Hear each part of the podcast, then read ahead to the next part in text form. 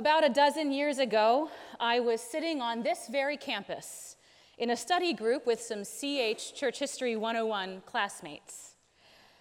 It was the end of the semester, and we were talking about what was going to be on the exam, what we needed to be focusing on remembering. We started listing all of the key people and events that we thought would be important to know. And then one of the guys said, hey, what about those women that Dr. Rorem always highlights each week? Maybe, maybe we should uh, keep them in mind too. To which one of the other guys responded, You know, I'm going to be honest. I'm not trying to be offensive or misogynist or anything like that.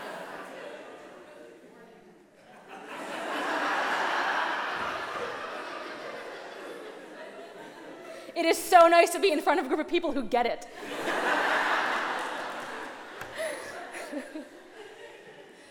Yeah, I was like, what's he gonna say next? but he said, I don't mean, I'm not, trying to be offensive or misogynist or anything. Sorry, sorry. Um, I'm, Ar- I'm, Armenian, I talk with my hands. Um,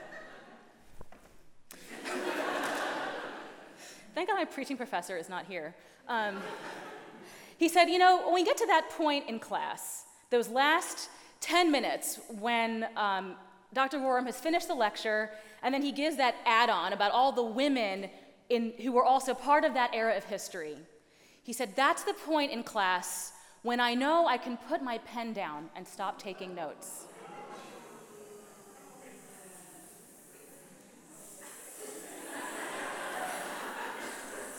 You all have to stop reacting. We have to be out of here by five. So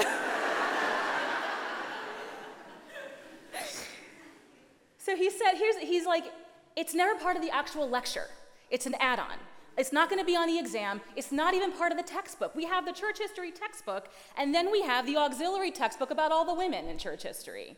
It's just this extra information that they give in this attempt to be inclusive and make church history not all about men. So, this was one of the very first conversations that I ever had in seminary about the faith of our mothers that has been handed down to us, that it was unimportant, disposable, and not part of the real, legitimate story of our faith. It was disappointing. This classmate of mine was not being misogynist or protecting his privilege. He genuinely was acknowledging how deeply systemic it is that our mothers still aren't considered part of the real story of our faith and our history. Loads of work and research has been done to uncover their stories. Countless books have been published, classes taught, lectures given about the faith of our mothers and the importance of reclaiming it as part of the narrative of our Christian faith. And yet, the faith of our mothers still kind of feels like that to me, It's like we're trying to reclaim something that's not part of our real legitimate history. I'm pretty sure, and maybe Dr. Barnes can correct me if I'm wrong because I haven't been back in 12 years, but I'm pretty sure the writings of Hildegard von Bingen or Julian of Norwich are not considered required reading in the way that people like Anselm of Canterbury or Thomas Aquinas are. Unlike their male counterparts, the contributions of women to the history and story of the church from its beginnings are not considered integral to the story, worthy of taking note. That conversation with my church history classmate was disappointing in the way that it identified a systemic reality that's still prevalent in the church, but for me personally, it was also disappointing on a vocational level. I grew up in the eastern branch of the church. My family is Armenian. My mother's side is Armenian Catholic, my father's side is Armenian Orthodox. And despite the differences that those denominational markers might indicate, there was really, there was like hardly any difference between going to mom's church or dad's church. It was, it was the same three hour long liturgy, chanted in cl- classical Armenian, which is a language nobody has spoken for hundreds of years, and with enough incense to ensure that you couldn't quite see through to the front of the room clearly. The only two differences that I were aware of one in the church hall, next to the framed photo of Mount Ararat and the banner proclaiming Armenia as the first Christian nation in 301 AD. They are in every Armenian church. In mom's church, there was a picture of the Pope, And in dad's church, there was a picture of the Catholicos, which is the Orthodox version of the Pope. The other difference was that in my mother's church, there were nuns, not N O N E S, N U N S. In this crowd, I have to like actually explain that. It's like the reverse of what you say to everybody else. Um, so these nuns, these sisters, they were my teachers throughout my childhood. They taught uh, at a school that I attended my whole childhood, but they never stopped being my spiritual mothers. When I was in college, I was having a conversation with one of them as I was discerning what I did not yet realize was a call to ordained ministry. And at the time, all I knew is that I wanted to give my life to God, but I wasn't sure how to go about that or what that meant for me. And Sister Louisa did not understand my dilemma. She was very quick to insist, first of all, that the Protestant church was not an option because it's not the one true church. And of course, I don't want to be led astray, so just kind of put that away before you even get started on that path. And then she looked at me with the stern, judgmental look that only an Armenian woman is capable of giving. And she said in very simple terms, Julie, Julie, betgevoroshes, you have to decide. Gam amusnuchun, gam vank. Either marriage or the convent. Well, I wanted both.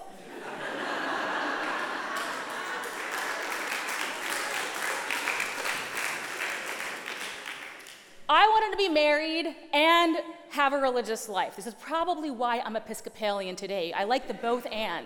We're the both and people. We're both Catholic and Protestant. I've got all of my self. like, this is in our like official name. I've got all of my salvation bases covered. I like it both ways. And I, I wanted married life and I wanted religious life. And I didn't want them exactly in the way that she was trying to explain them to me, but I didn't know how to explain that to her because she was so certain. The definition for her was so clear cut, so defined. I learned that day that the faith of our mothers, which I had inherited, was limited and gendered. I had inherited not only what it meant to be a woman, but what it meant to be a woman of faith, a woman of God with the concept of vocation very much walled in in strong boundaries. So when I came to Princeton seeking an understanding of God, I came here wanting to know what the Holy Spirit is doing in the church today and how God works in and through women. Because I wanted to break down some of those boundaries and erase some of those limits. From what little I knew of the Protestant church back then, I applied here knowing this would be a safe space to explore that and to be nourished by the seminary study that embraced the contributions of women as a necessary component of theological education. So you can imagine my disappointment to hear my male classmate speak of the faith of our mothers as the moment he could put his pen down and stop taking notes. Despite the fact that their stories were being told, it crushed me to hear him say out loud, so succinctly, the message that I had absorbed my entire life women don't really belong in the integral story of the church. I don't know a single woman in ministry who hasn't felt this. I don't belong here in some way, shape, or form at some point in her ministry. I'm going to be honest with you. I felt it the day I received the invitation to preach here. I hung up the phone and thought this must have been a colossal mistake.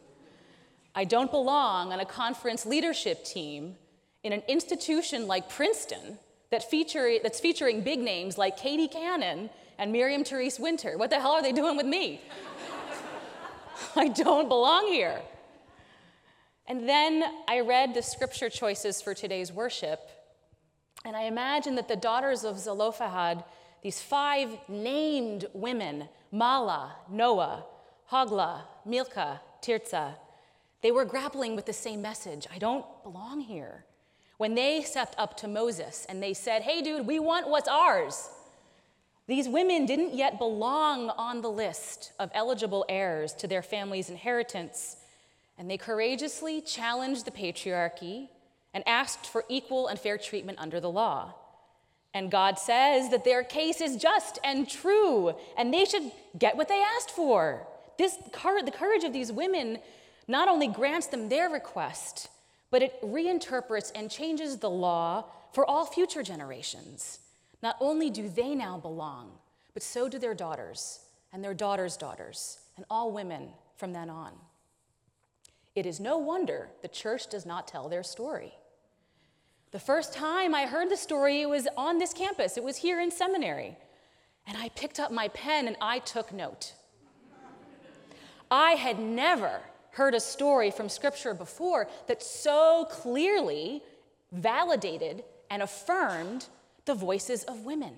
From God's lips to Moses' ears, these women did what so many women in the church are still struggling to do today to challenge the patriarchy, to reinterpret the story to be fairer and more equitable for all of us, for all future generations.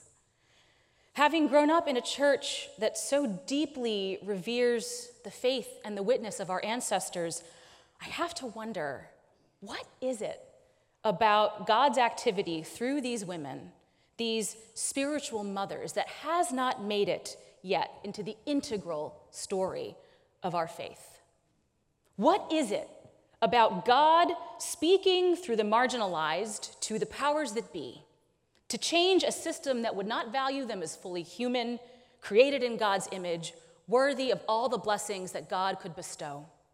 What is it about God validating so clearly the voices of women who challenge those who say they do not belong?